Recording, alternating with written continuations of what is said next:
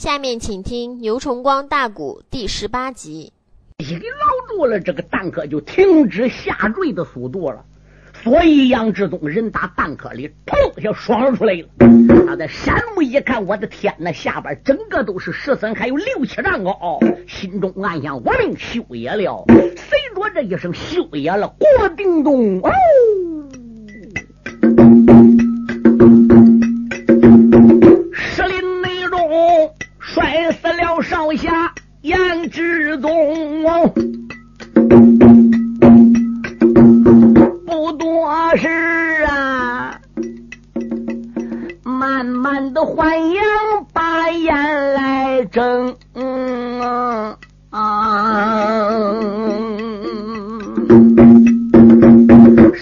闪一闪的二目加仔细，哎，不用得，又是喜来又是惊。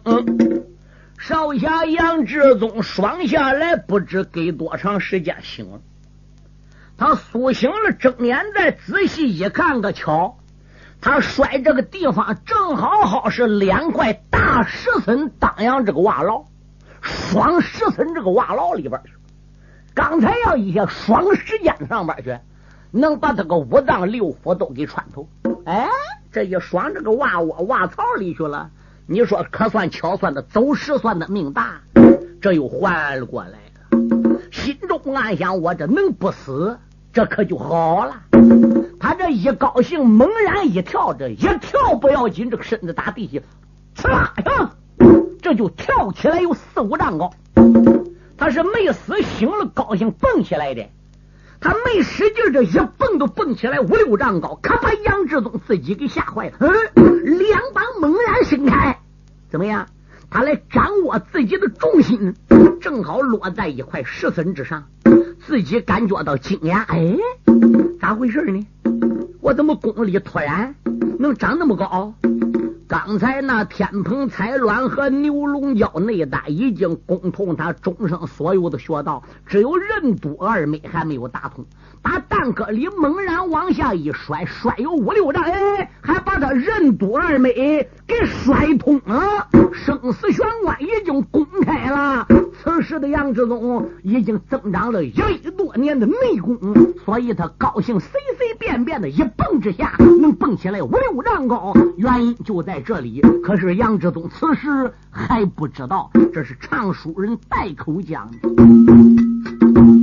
杨少无下将身他站在石涧子上啊啊！耶！偶然内间，就听身旁一雷一声像对于杨志忠这一蹦之下五六丈高也怪惊奇似的。杨志忠忙忙山木奔周围一找，没找到人。杨志忠喊：“谁？谁在我身旁呢？”连喊数声，还是没有人吱声。杨志忠自叫杨志忠，我这个武功怎恢复那么样的厉害？怎高那么样呢？随随便便一蹦，怎么都能蹦好几丈高的呢？嗯，我再瞧瞧我掌法怎么样？他将巴掌一亮，一股掌风打掌心里发出去，三丈开外那一堆的石笋被他这一股掌风给击的，咔嚓，整个变成了石粉子。哎呀呀，杨志忠，这叫杨志忠，这到底是咋回事呢？哎呦，明白了，好歹我吃那个五水斑斓的蛋黄是天蓬彩卵。刚才在那一个荒岛上边看到的巨型怪鸟，大概就是天蓬吧。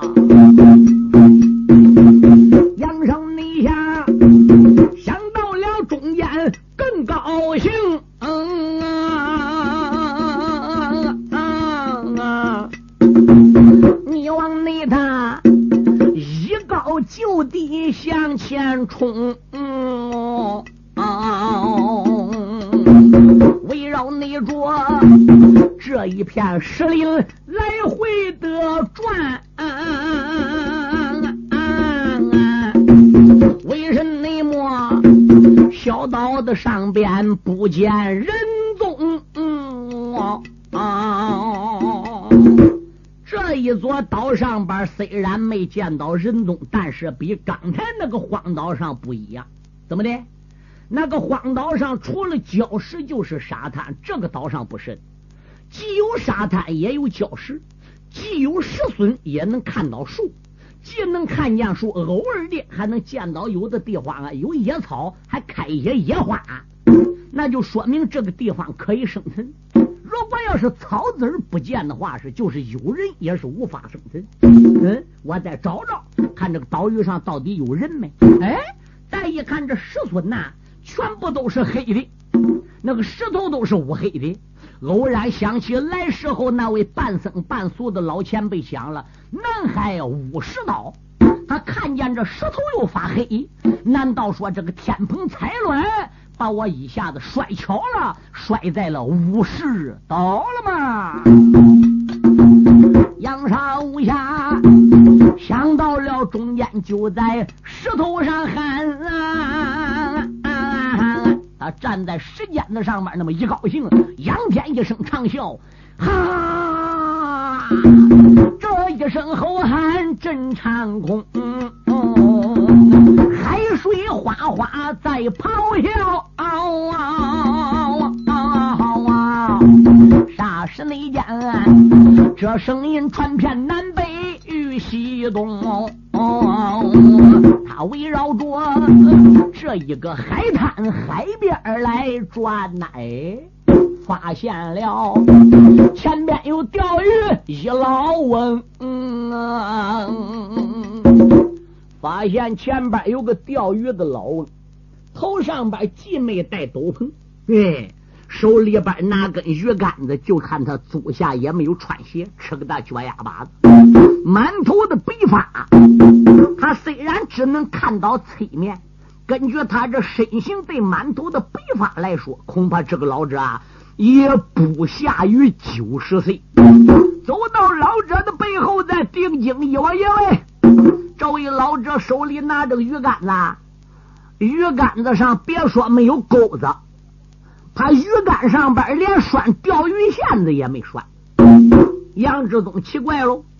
心中暗想：俺听人讲过，当年《封神演义》时有个江上姜子牙，他虽然说钓鱼了，那个钩子是直的，人说直钩怨上怨不上，人闹好有钩子也有线子，他这既没有钩也没有线，这怎么样钓鱼的呢？哎，可是杨志宗走到老者背后了，就落两三步远了。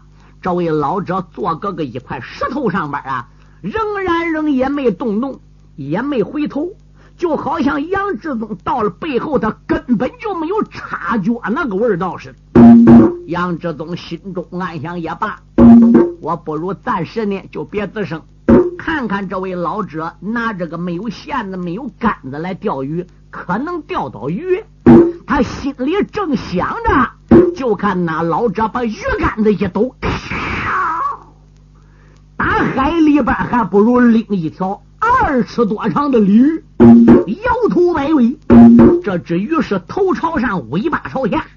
啊！再定睛一望，真没有杆子，这真没有线子，也没有钩子。哎呦，杨志宗明白了，这位老者肯定是一位武林艺人，武林老前辈。这个鱼打到杆子底下，经过他这鱼杆子离水面只有四五寸。他是以本身的内力灌注在鱼竿子上边，鱼竿子一抖，以他的内力用鱼竿子把这鱼打底板硬给吸上来的，这一种的功夫简直个太罕见了。那老张无竿无线来钓鱼，杨少侠站在身后。看得出奇，这是内后那一位老者开了个口啊，小学生不知听短的，我有心今天放了你呀，怕的那是你还转到小道里，我有心今天不放你，可以说老夫不想把你吃。是啊，小学生，我放你，我怕你还来，不放你，我又不想吃你，哪儿来哪儿去，自生自灭去吧！杆子一抖，下边那条二尺多长的驴，啪，丢水里边去了。这个老者把鱼竿子往下边一入，鱼竿子竿头离水皮子四五寸，怎么样？哎，他搁这乱鼓用，乱鼓用，怎么样？啊，又跟个钓鱼似的搁这钓。杨志宗心中暗想：听这位老前辈讲话是话中有话呀，我不如干脆说话开口施礼吧。杨志宗在老张的背后一抱拳，口尊道一声：“老前辈在上，晚辈杨志宗，我这下有礼了。”这位老者没听见呐，杨志宗真认为他没听见，又开口喊第二遍。老前辈在上，晚辈杨志宗，这下礼到了，还是没吱声。杨志宗猛吸一口丹田气，灌足了内力。他把个丹田里内力啊，他还不如用出来了。老前辈在上，晚辈这下礼到了。那位老张微微的，才把个头啊转那么一转，哟，小哥。你说什么话呀，老前辈？我请问你，这是什么地方啊？老张说：“你说什么？老夫我听不见呐。”前辈，这个岛屿叫什么岛啊？老者说：“这个岛叫荒岛。”你打哪来的？杨志宗说：“我是乘船而来，船被狂风巨浪打破。”我是被水漂流到此。哦，老张说：“原来是这样，大概你不是怪鸟给你抓来的吧？”嗯，杨少侠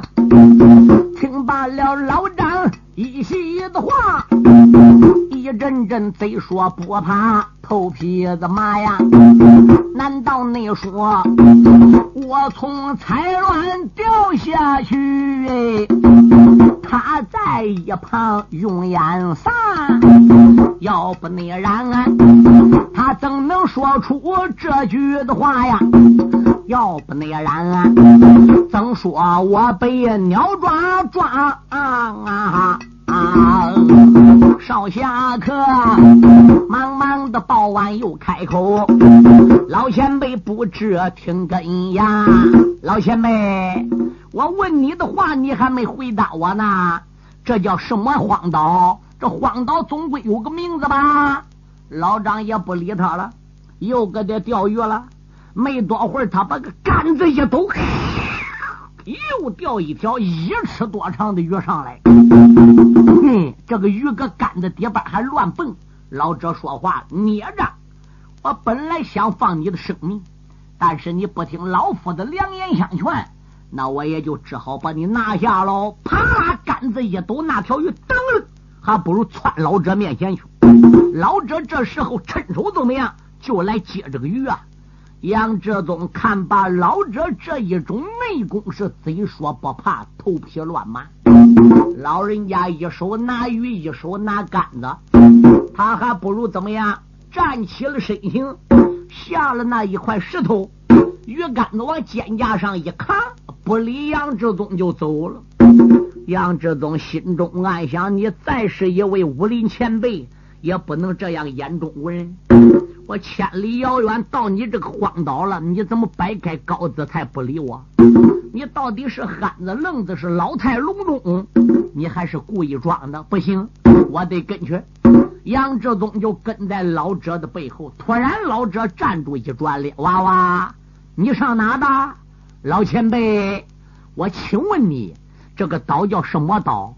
你要跟我说明了，我不就走了吗？”哼哼。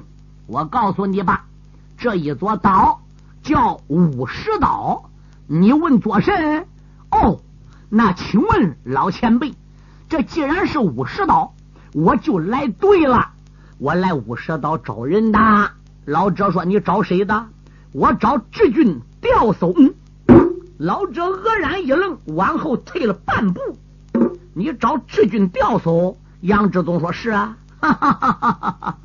这个荒岛除了老夫，还有我的孙女子之外，岛上再也没有第三者。你说的这个智军吊叟啊，大概不是在这个岛，你可能走错路了。娃娃，你还是赶紧走吧。再要不走的话，是别怪老夫翻脸本人。杨志东心中暗想：你这瘦老头太也不识抬举了，我就是不走，看你又能咋样？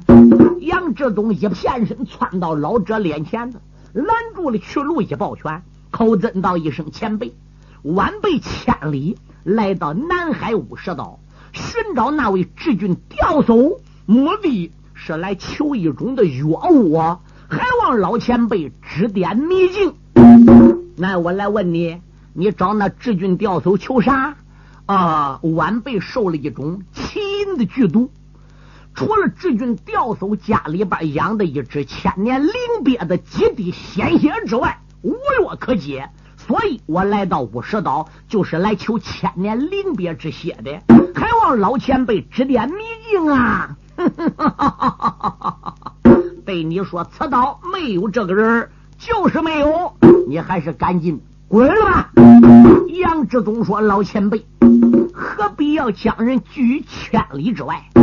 就算此岛没有这位智俊吊叟老前辈。”老人家也应该指点迷津，怎不能张口就来撵我吧？哼！这五十刀乃是老夫久居所在，难道你要占据我岛屿不可？老人家说占据你岛屿倒是不可以，晚辈也没有这个胆量。但是你老人家久居此岛了，岛屿乃是国家的，岛屿乃是公有的。那也不能代表你住时间长就是你私人所有。准许前辈你在此地，就不准许晚辈我来吗？大胆！你敢和老夫顶撞？杨志东说：“跟你顶撞又待如何？好，不叫你娃娃唱的厉害，你也不知道老夫的厉害。”说到中间，把掌一亮，鱼一丢，对准杨志忠就是一掌啊！那老张满不讲理，把眼翻，一把内掌啊，准志宗他的胸前啊。杨志东他怕在五十道上得罪人呐，忙忙的来个跨虎去登山，他把这前辈的章法来躲闪呐，都生一世上胸前，我防止他就是赤军吊叟。对，那如果真正要把他给逮着了，这个事情还不好办。暂时还不能跟他翻眼呢。嗯，他这一时身法躲了过去了。这位钓鱼的老者朝杨志东看看，把头点呢。哼，怨不得娃娃如此狂傲吗？还有两下吗？赶紧走吧，老夫不和你一般见识。再要不走，惹恼了老夫，那可别怪我对待不起啦。杨志东一抱腕说：“老人家，晚辈实实在在。”有大难临头，今天再要得不到千年灵鳖之血，我命休也。还望老前辈指点迷津。老人家，莫非你就是赤军吊叟？哈哈哈哈哈！老者哈哈的大笑。什么赤军吊叟？什么武士刀？老夫不懂，就知道这个岛屿是我的，不准许旁人来。旁人沾边，我就要把他赶走；旁人沾边，老夫就要把他治死。趁老夫没发脾气之前，你还是抓紧的走吧。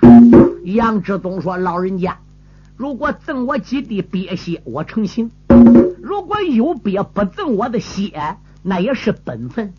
不过晚辈千里遥远来到了此地，找到了您老人家。你是一位武林前辈，万不该把晚辈拒于千里之外。这又是何苦呢？老人家，如果我要下了决心的话是。”这个鳖血就是说，给你也得给，不给晚辈得罪了就是硬抢，也要得到你家的鳖血哦。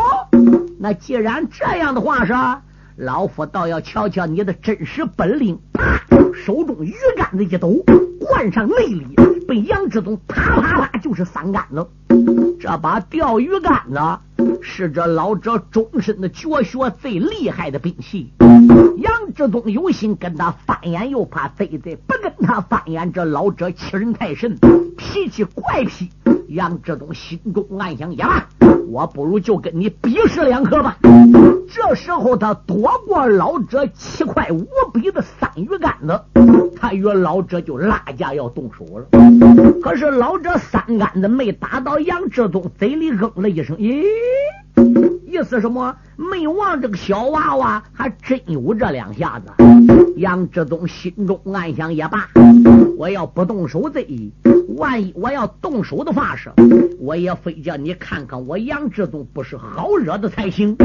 他怀里边揣着师门的一把利器，叫残肢令，一边像剑刃，一边像锯齿，前边是尖尖的，连把带尖，只有一尺五。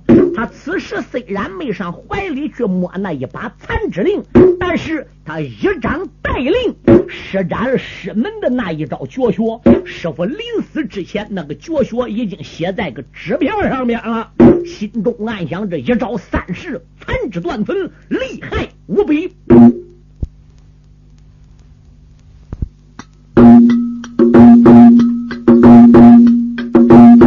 五十内刀啊，来了个少侠杨志宗，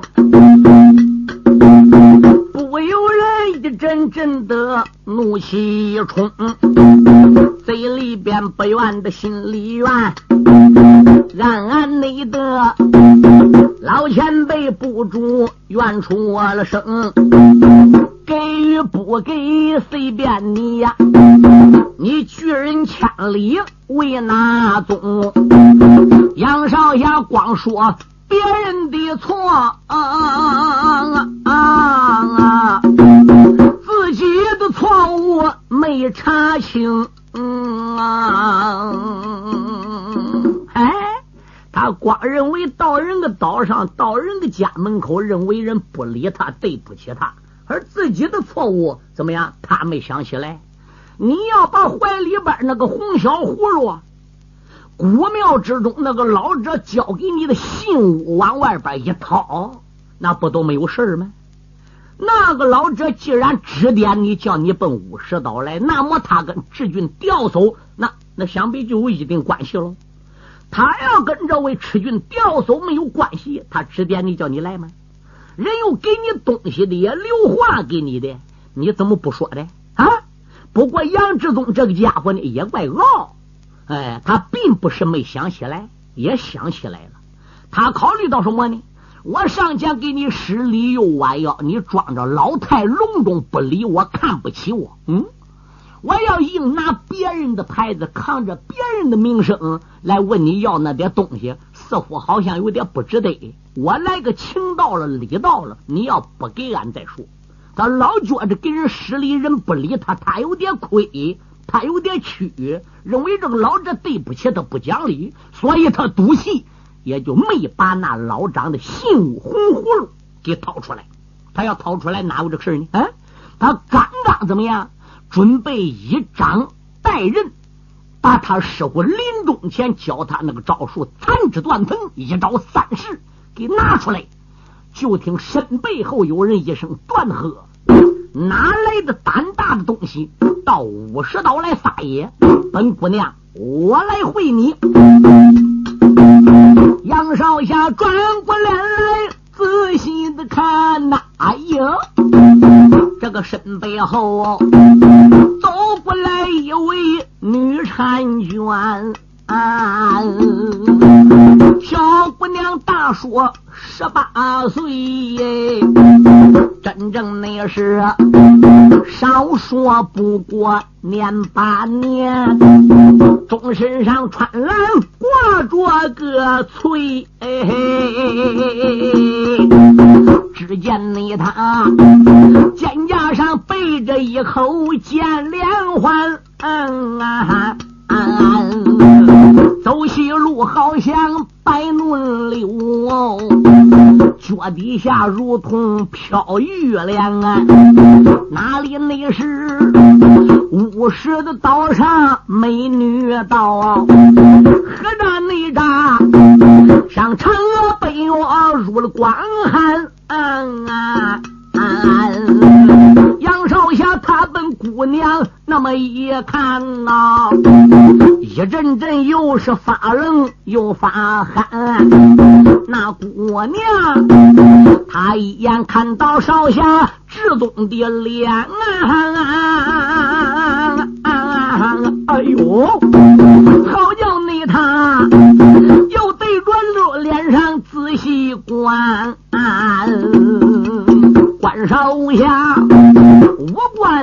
正，张德俊，不亚内赛三英台前吕奉先，哪里来的俊美少年来到此？哎，他好像啊哪吒出离陈塘关，可了不得，女的跟天仙似的。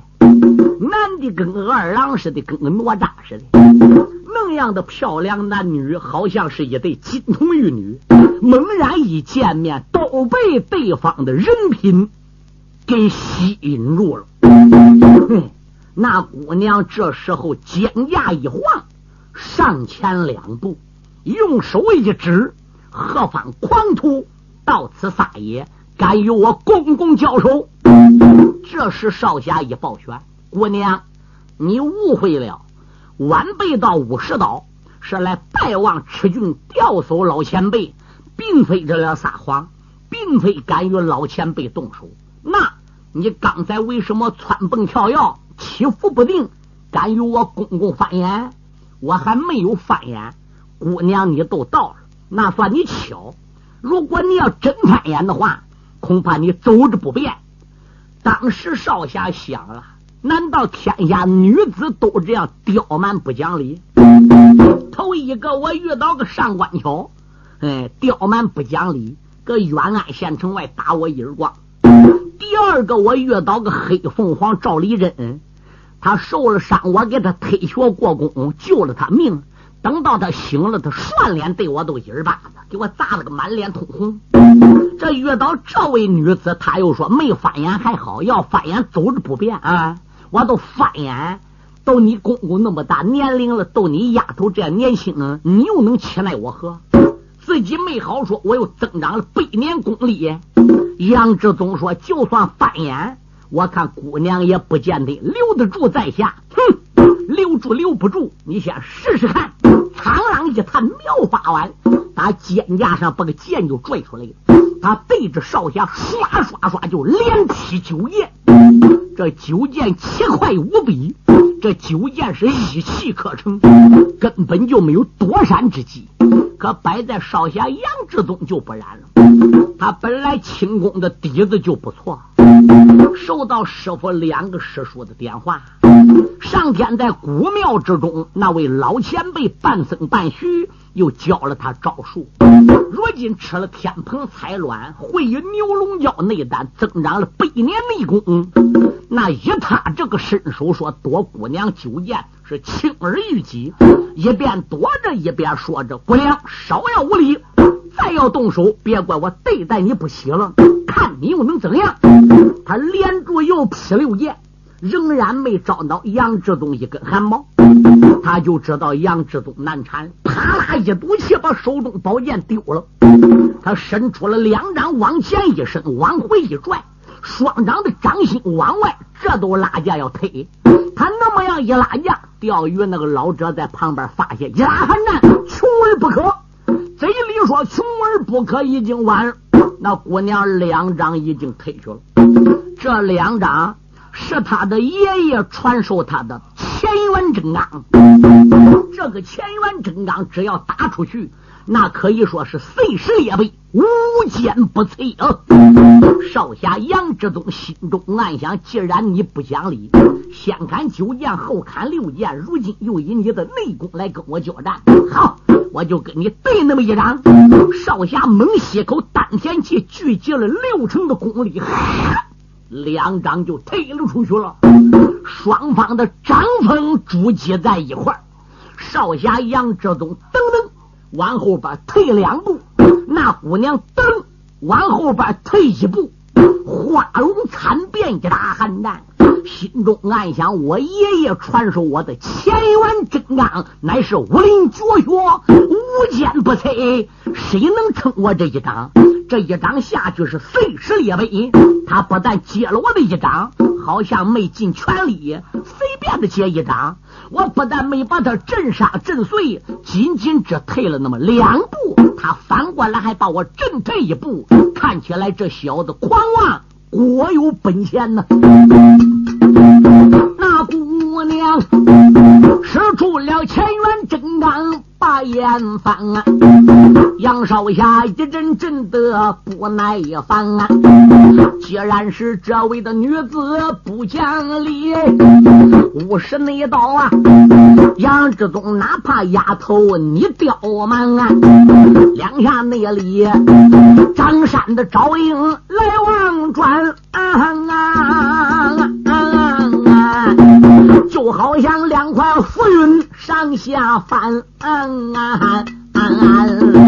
赤云吊走留神看，脑海里一阵阵的波浪翻，不知他出身在哪门哪个圈儿哦，这个女孩啊，受过了高人指点，不平凡。老人家站在旁边的只顾看呐，杨少侠抖胸一记上胸前，一时内间五十刀难把姑娘生啊！我不如把我的绝招试看看。罢了，我不如把古庙之中跟随半僧半俗那位老张学的挥袖解穴和流云符穴给拿出来。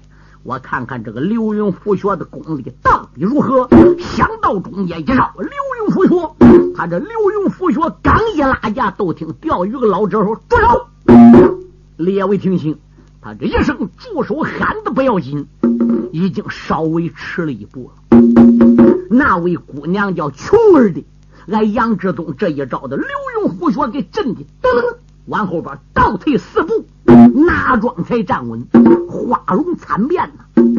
当时那位老者就上来了，用手一指娃儿：“我来问你，你这个招数是跟何人所学？”哟，杨志宗明白了，心中暗想：我遇到那位老张跟这个钓鱼老头肯定是认识好朋友。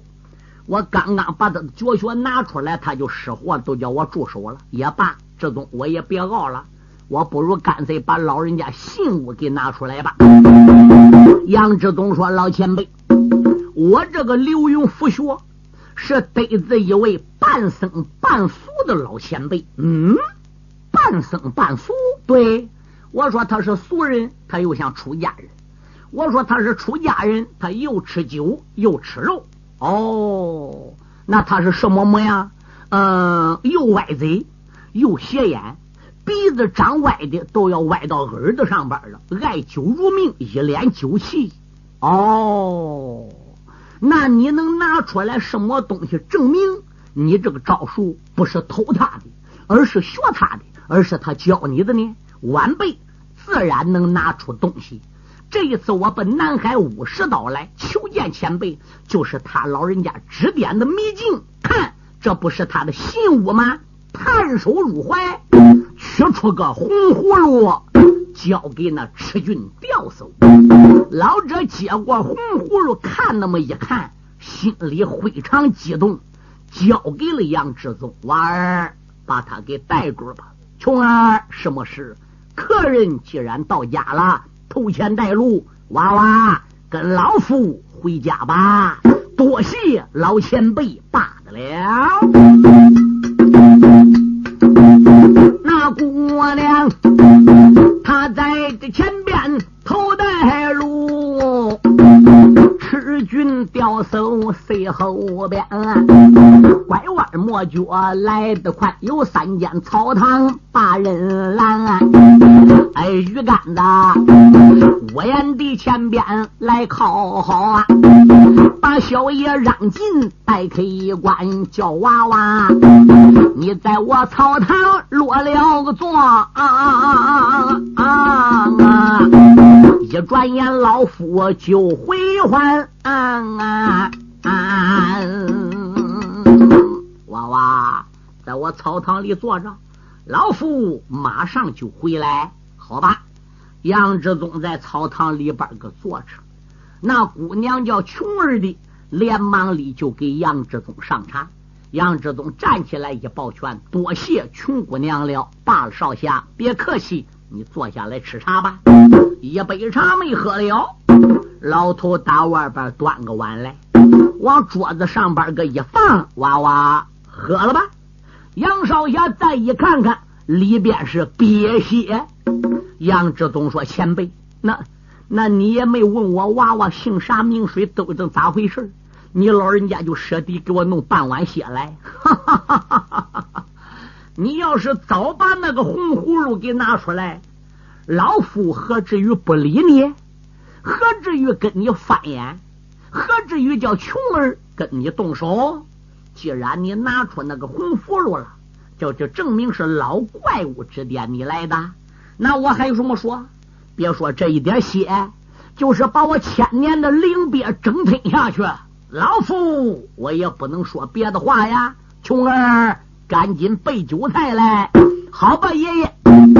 杨志忠连忙里叩谢老前辈，把这半碗鳖血就端了过来，咕咕几口，还不如喝下去。喝下去这个鳖血了，老张就说了：“娃娃。”那一边有软榻，坐下来盘膝而坐，躬行三周天，这个鳖血把你身上的阴毒自然就给解了。等你解了七毒之后，我的孙女琼儿把那酒菜也办好了，我们在边吃酒边拉呱。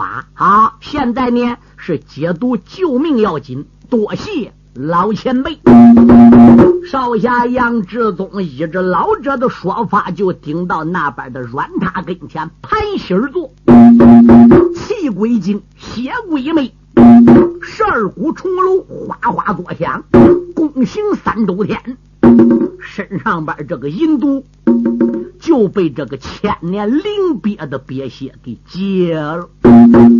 这时，杨志忠站起身形，来到桌子跟前，给老张施礼。老张说：“坐下吧。”再一看，桌子上边个酒菜已经摆好，连那位穷姑娘也就坐了下来了。酒席那天，酒过了三巡。才无为呀！那老张啊，哈哈大笑讲明白，出言来没把别人叫，娃儿不着喊一回，你怎能与那个怪物见了个面？啊啊啊教你那的挥袖解雪，怎能舍得？难道你说你给他磕头师傅人呐？还望你把所有情况讲明白？你是那老怪物收的徒的啊？不然他怎么能舍得把刘墉佛学教给你？那可是他一辈子的绝学。杨志宗说：“前辈，那位老人家并没收我为徒。嗯，没收你为徒，你是谁徒的？那你是哪门哪欠的？我觉得你功夫不浅呐。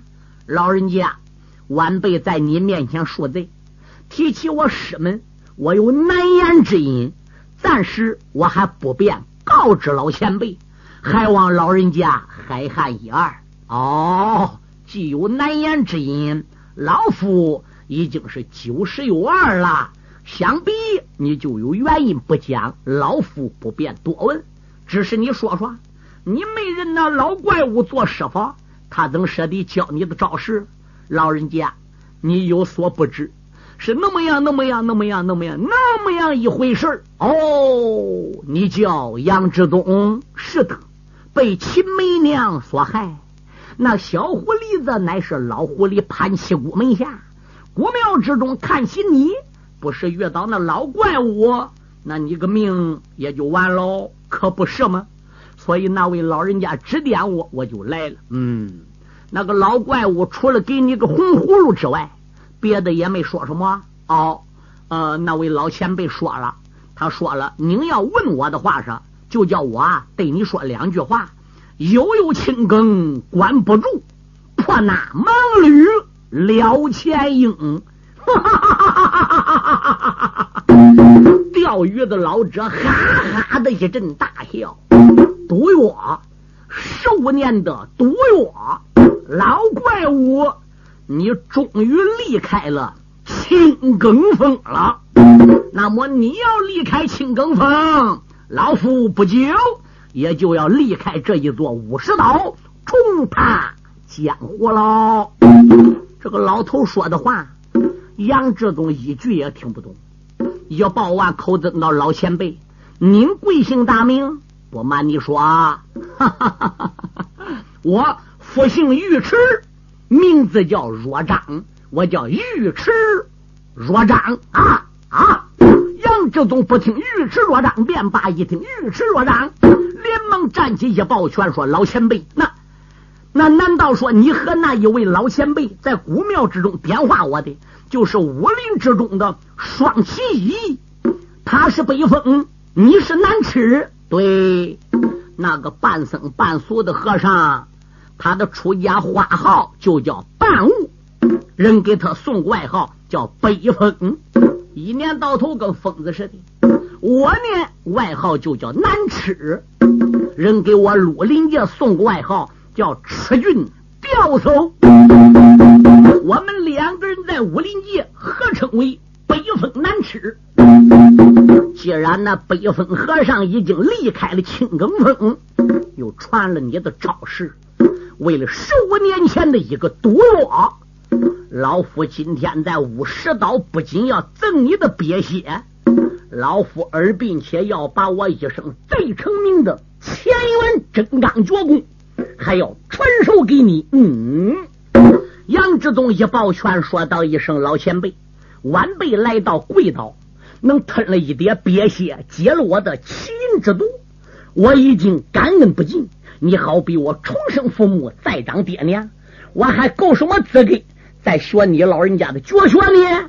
老头说：“学也得学，不学也得学。我一辈子驰名的千元真刚是非传给你不可了。但是我为什么要硬传你的武功？等你学过了之后。”老夫，我会告诉你的。